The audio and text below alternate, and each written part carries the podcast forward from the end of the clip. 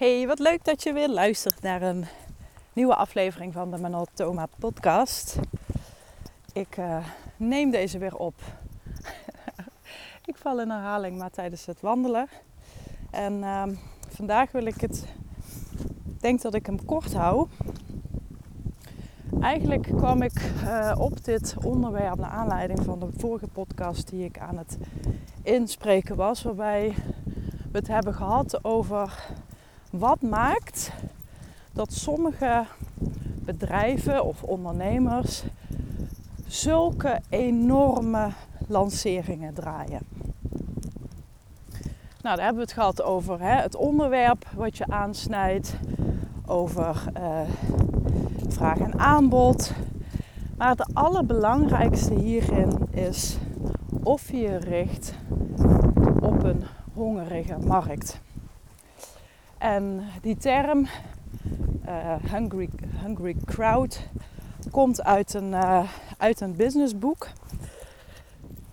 Ik denk het businessboek over Business Model Canvas, waar ik uh, eigenlijk het meeste uithaal. En ja, waar, waar heel veel andere businessboeken ook op zijn gebaseerd en op voortborduren. Zo, het is hier ontzettend modderig. Volgens mij is er een uh, trekker over het pad gereden. Nou, Okkie die ziet er sowieso al uit echt als een varken. Haar hele buik is aan de onderkant uh, vies. En uh, ik heb gelukkig zo'n... ik vertel altijd heel veel over Okkie als ik een podcast aan het opnemen ben. Maar goed, het is ook gewoon een marketing middel voor mij. Die hele Okkie.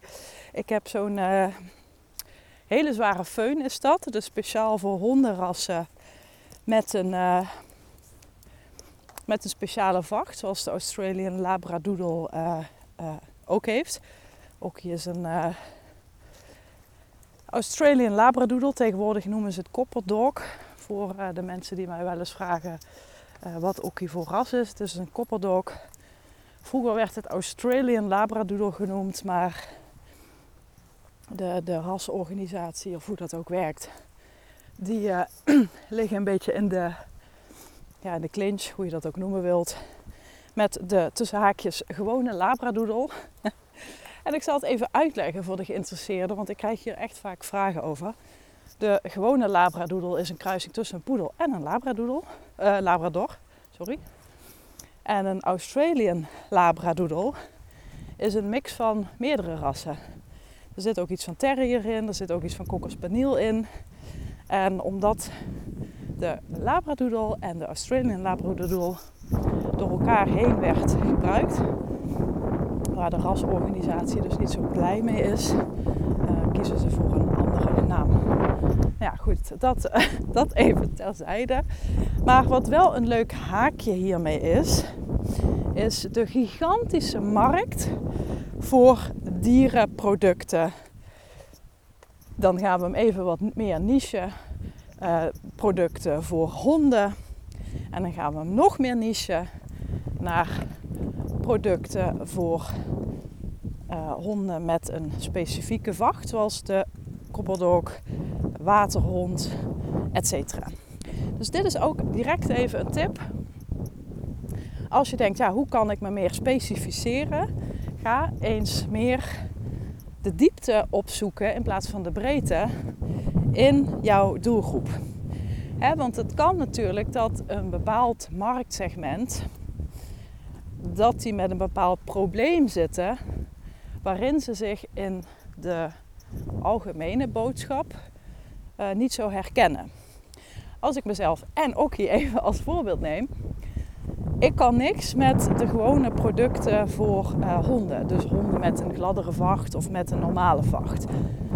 De, het type hond wat Okkie is, dat wordt echt een hele bijzondere aflevering. Hij heeft gewoon speciale vachtverzorging nodig. Vaak denken mensen ook, oh het is een heel makkelijk ras, want ze verliezen geen haar. Dat klopt, maar er staat altijd iets tegenover. En dat betekent wel dat deze vacht heel veel verzorging nodig heeft. Je moet het borstelen, je moet de vacht blazen. En dat blazen gebeurt dus met zo'n föhn waar ik het net over had. Dus dit is meteen even een hele interessante. Als je meer verdieping zoekt in de klant die je wil aanspreken, ga dan eens op zoek naar die specialistische kenmerken. Want een hondeneigenaar met een chihuahua uh, zoekt andere producten dan uh, een Manatoma met een uit de kluiten gewassen uh, labradoodle. Dus dat. Maar wat het allerbelangrijkste is, en daarmee begon ik deze podcast. Als jij, nou ja, als jij wil groeien met je bedrijf, en ik neem aan dat je dat wil, dan is het dus zaak om je op een hongerig publiek te storten. Of een uitgehongerd publiek. En ik heb hier een keer een voorbeeld over gelezen. Volgens mij was dit van het boek van uh, Alex Hormozy.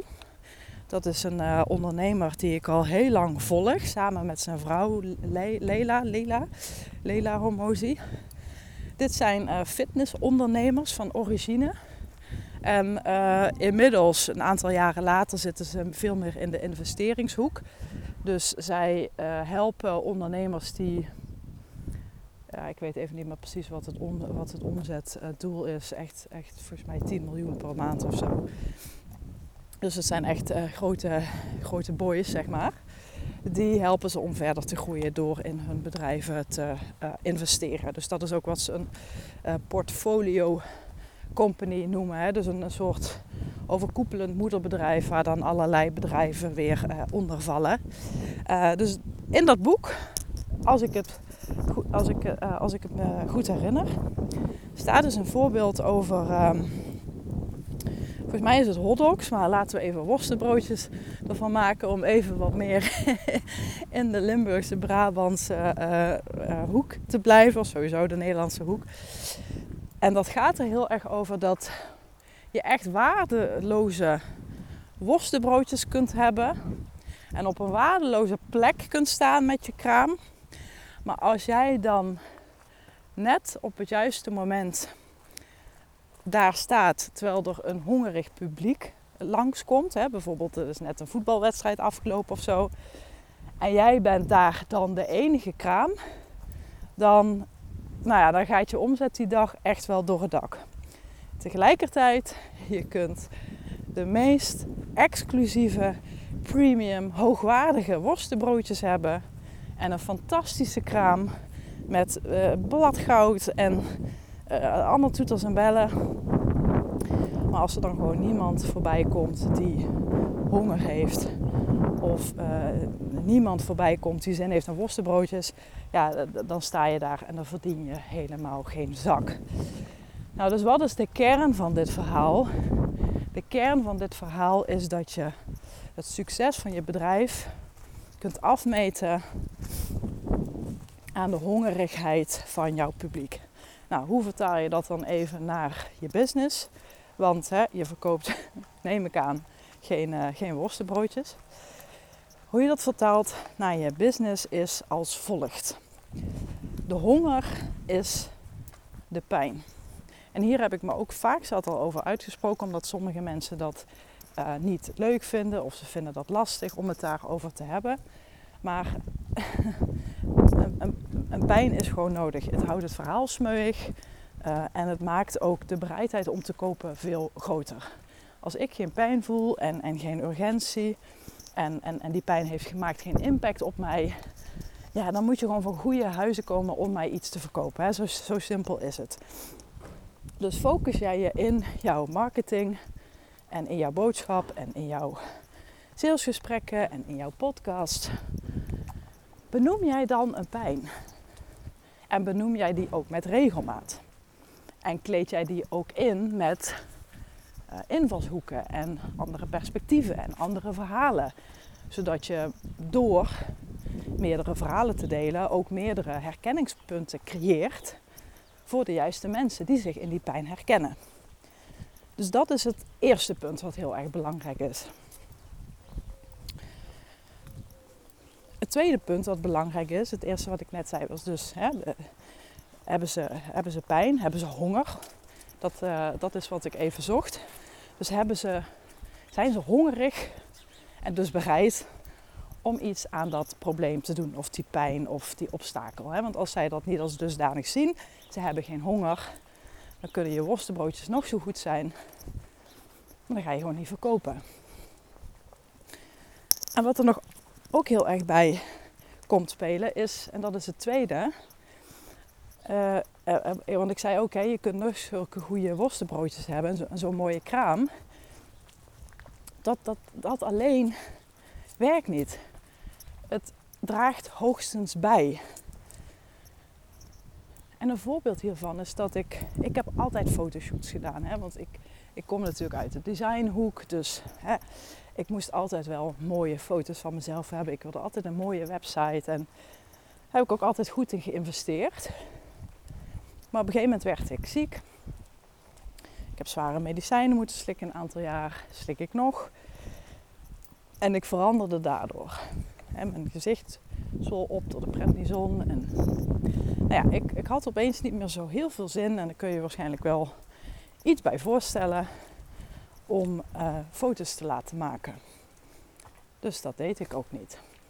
Dus ik heb letterlijk jarenlang geen echte professionele foto's meer laten maken. Vorig jaar trouwens wel, of anderhalf jaar geleden. Maar daarvoor dus echt twee jaar volgens mij niet.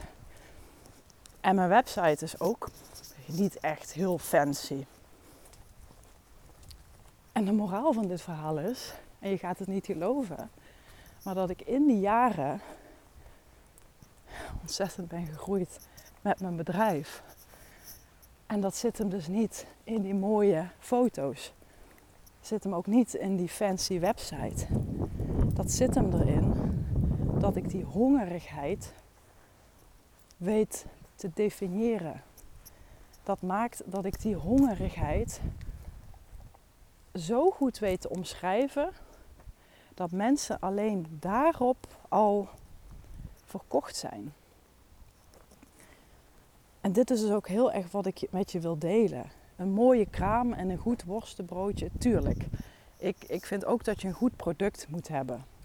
Maar die per se die mooie kraam is niet zaligmakend. Het draagt hoogstens bij. Hè? Dat zal ik ook zeker niet ontkennen. Maar het zit hem in het. Waar het met name in zit, is dat je dus gaat, echt gaat richten op een pijn wat iemand voelt, een verlangen wat iemand ervaart, een obstakel wat iemand voor zijn voeten heeft liggen en waar die van af wil.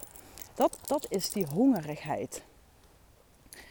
En daarvoor hoef je dus niet eens een heel goed worstenbroodje te hebben of een heel goed product. Als je dit zo goed weet te masteren, dan zijn mensen bereid om te kopen, zelfs al verkoop je rotzooi. En nu zeg ik niet dat je rotzooi moet gaan verkopen en puur alleen nog maar heel goed moet weten te ontdekken waar die hongerigheid in zit. Nee, dat wil ik je absoluut niet aanraden. Zorg natuurlijk dat je een rete goed aanbod hebt. Maar zorg er vooral voor dat je heel goed uitkient op wie je je gaat focussen en wat er bij die persoon leeft en waarom het dus belangrijk is om jouw product te kopen. Focus je op een hongerige markt. Nou, Okkie en ik zijn bijna thuis. We hebben er weer echt een hele rit op zitten. Ik hoop dat deze podcast waardevol voor je was. Ik uh, vraag het gewoon nog maar een keer, want de podcast groeit langzaam maar gestaag. Je doet mij echt een enorm plezier als je een printscreen zou willen maken en dit zou kunnen delen met je volgers op Instagram bijvoorbeeld. Dus dat kan in je stories. Vergeet me dan ook niet te taggen, want dan kan ik jou uh, reposten. En uh, mocht je uh, daar zin in hebben, dan zou je me ook kunnen helpen door een 5 sterren rating achter te laten op bijvoorbeeld Spotify of een geschreven testimonial op iTunes. Ik uh, wens je een hele mooie, opmerkelijke dag toe. Ik spreek je later weer en fijne dag. Bye bye.